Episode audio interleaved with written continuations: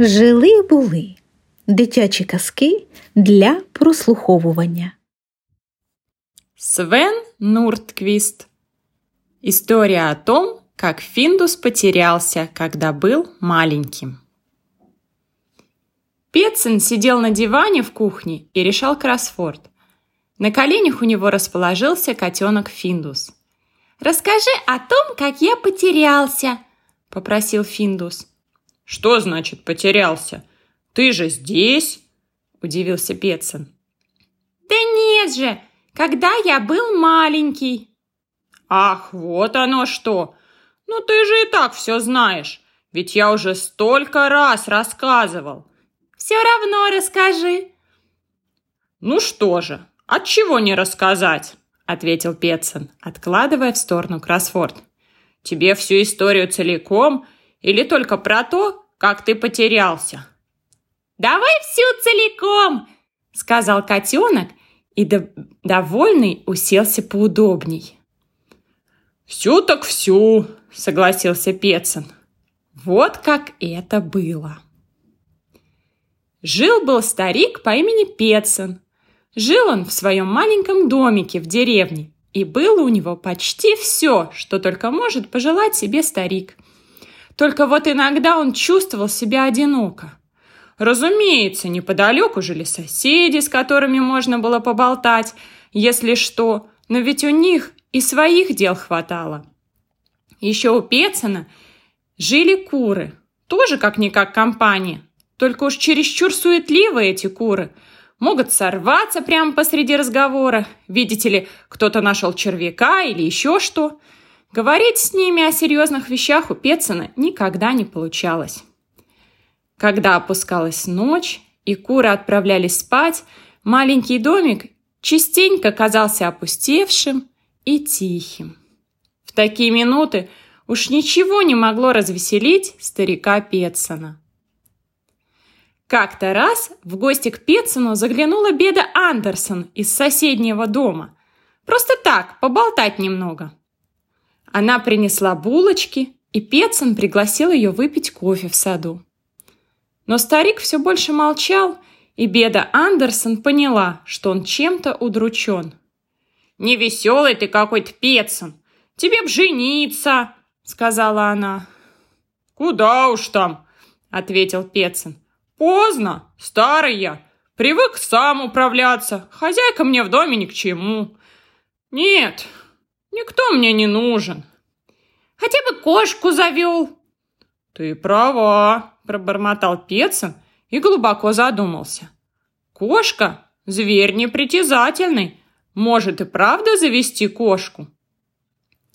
Через неделю Беда Андерсон пришла снова, на этот раз с картонной коробкой. «Вот, дружка тебе принесла!» – сказала она и протянула коробку Петсону. «Что это?» – спросил Пецин. «Тут написано «Финдус, зеленый горошек». И этот горошек пищит». Пецин открыл коробку, а там на полосатой подстилке сидел котенок. Он смотрел Пецину прямо в глаза и пищал. «Привет, Финдус, зеленый горошек!» Сказал Пецин, и ощущение у него было такое, будто летним утром подняли жалюзи, и комнату залил теплый солнечный свет. «Меня зовут Пецин, а это моя кухня. Если хочешь, можешь тут жить. Будешь кофе?» «Он не пьет кофе», — ответила Беда Андерсон. «Он любит молоко. Ну и не только молоко, конечно. Не только молоко, растерянно повторил Пецин, совершенно зачарованный котенком. Он поднял его. Котенок поместился у него на ладони. Пецин почесал ему шейку, а Финдус вцепился когтями в его палец и укусил. «Ой, да он кусается!» — улыбнулся Пецин, глядя, как котенок висит у него на пальце. Тут Петсон обеспокоенно взглянул на старушку Андерсон. «А он не будет скучать по маме?» «Может, несколько дней погрустит, но потом забудет. Придется тебе позаботиться о нем, ведь теперь ты будешь его мамой». «Мамой!» – глуповато повторил Пецин, счастливыми глазами глядя на вцепившегося в его палец котенка. «Ай!» Дни стали куда веселее. Дом больше не казался пустым.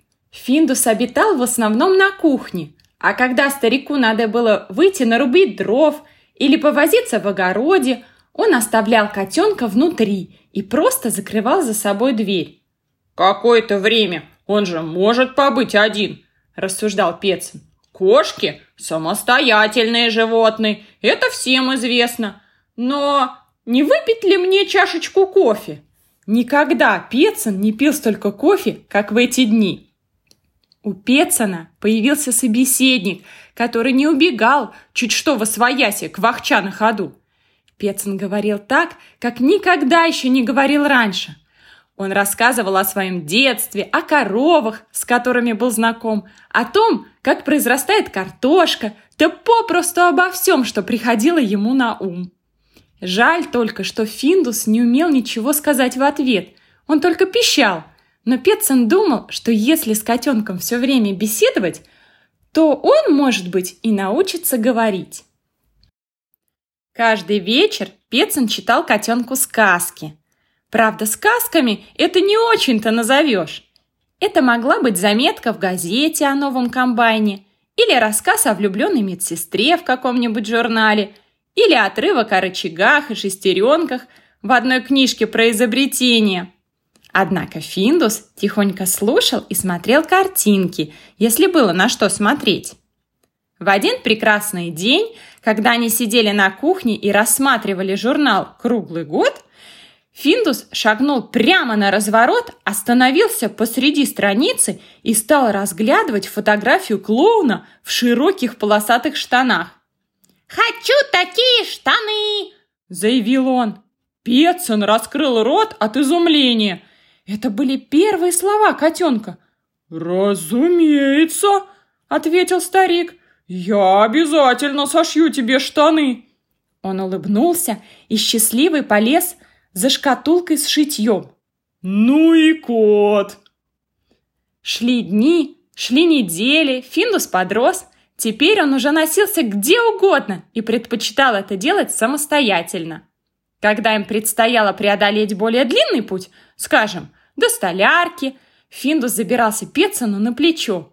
Он все время болтал без умолку. Еще недавно пустой и тихий дом теперь был полон суматохи и болтовни. Каждое утро Петсон просыпался от того, что Финдус скакал по нему и дергал за нос – или сражался с его большим пальцем на ноге. Пецин почти забыл, что раньше по утрам ему частенько хотелось просто спрятаться с головой под одеяло и больше никогда не высовываться. От одной только мысли, что он снова будет жить один, ему становилось так грустно, что скоро он совсем перестал думать об этом. Да и чего думать об этом, когда по твоему животу скачет котенок в широченных штанах и вопит «Пецан, вставай! Давай играть!» Но однажды утром Пецан проснулся от смутного чувства, что что-то не так. Он сразу узнал эту тишину. Так тихо бывало в доме, когда у него еще не было котенка, который будил его по утрам своими прыжками. Пецан мгновенно пришел в себя и вскочил с постели. «Финдус, ты где?» — крикнул Петсон и кинулся искать под одеялом, под подушкой, под кроватью, в ботинках. Быстро в прихожую, на кухню. «Финдос, ты здесь?» Он кричал и искал повсюду. Даже не обувшись, он помчался в столярку, потом в дровяной сарай и в курятник. Петсон рванул на себя дверь, так что куры разлетелись во все стороны. «Вы не видели Финдуса?» Задыхаясь, выпалил он. «Как-как-как, караул! Спасите, помогите! Петсон без штанов! Как-как, какой финдус!» Наперебой закудахтали куры. «Тихо!» — гаркнул Петсон, и куры замолчали. «Финдус потерялся! Он сюда не забегал?» «Как-как-как, кажется, нет!» Зато кудахтала Прила. Это ты наши яйца каждый день таскаешь?» Пецин молча ушел. Эти куры порой вообще ничего не соображают. Правда, он и сам сейчас плохо соображал, что к чему. А тем временем, всего в десяти метрах от него, сидел до смерти перепуганный котенок. Когда Пецин еще спал, Финдус отправился обследовать дом. Под чердачной лестницей он нашел дырку в стене и залез туда. Темноты он не боялся, зато был очень любопытен. Внутри было довольно темно, но глаза его скоро привыкли. Тут и там, сквозь щелки в стене, сочился слабый свет. И этого было вполне достаточно. Это был мир мышей и разные мелюзги. Тут они обитали, и тут хранили все то, что когда-либо потерял Петсон. От старого дерева, стружек и паутины было очень пыльно. Финдус пробирался вперед под половицами по узким проходам. Иногда лапы его ступали по доскам, а иногда по влажной прохладной земле. Финдус завернул за угол, стало светлее, и через секунду его ослепил солнечный свет, падающий под фундамент. Котенок вылез из-под дома и оказался в высокой траве. В зарослях крапивы валялся мусор и ржавый хлам. Финдус не понимал, где он находится. Он никогда не бывал здесь раньше. Вдруг в траве что-то зашуршало и захрюкало. Что-то огромное прямо у него за спиной. Котенок обернулся и увидел большой меховой ком, который двигался на него. От ужаса каждый волосок на его спинке встал дыбом. Финдус оттолкнулся от какой-то ржавой железяки – как пружина вылетел из травы и грохнулся в старый ящик. Сквозь дырочку от сучка он разглядел жуткое чудовище, так его напугавшее. Оно было серое и круглое, на голове черно-белые полоски. Оно шарило в траве и как будто разговаривало само с собой. «Наверняка ищет маленьких котят себе на обед», — подумал Финдус. Он затаился и почти перестал дышать, надеясь, что чудовище не обратит на него внимания. И тут котенок услышал крики Пецина. «Значит, дом близко. Но как старик поймет, где искать?» Он боялся откликнуться, вдруг чудовище заметит его. Шли минуты, а серый меховой ком не отходил от ящика. Финдус заплакал. «Что это за рев?» – спросил чей-то голос. «Похоже, здесь сидит грустный котенок», — ответил другой. Это были те самые крошечные зверюшки, которые обитали в доме Петсона. Финдусу такие встречались и раньше. Они всегда появлялись неожиданно, и, увидев их, тут котенок почти не удивился. «Я боюсь выходить!» – схлипнул Финдус. «Там ходит огромный страшный зверь, и он хочет меня съесть. Петсон никогда меня не отыщет!» Крошечные существа толкались перед дырочкой в стенке. «Ой-ой-ой, с виду опасный, наверняка слопает всех нас. Лучше оставаться здесь». «Не хочу!» – пропищал Финдус. «Хочу домой, к Петсону!» «Да ладно тебе, можешь жить тут, у нас тут хорошо, не грусти, я буду рассказывать тебе сказки, я их знаю много», — сказала одна зверюшка.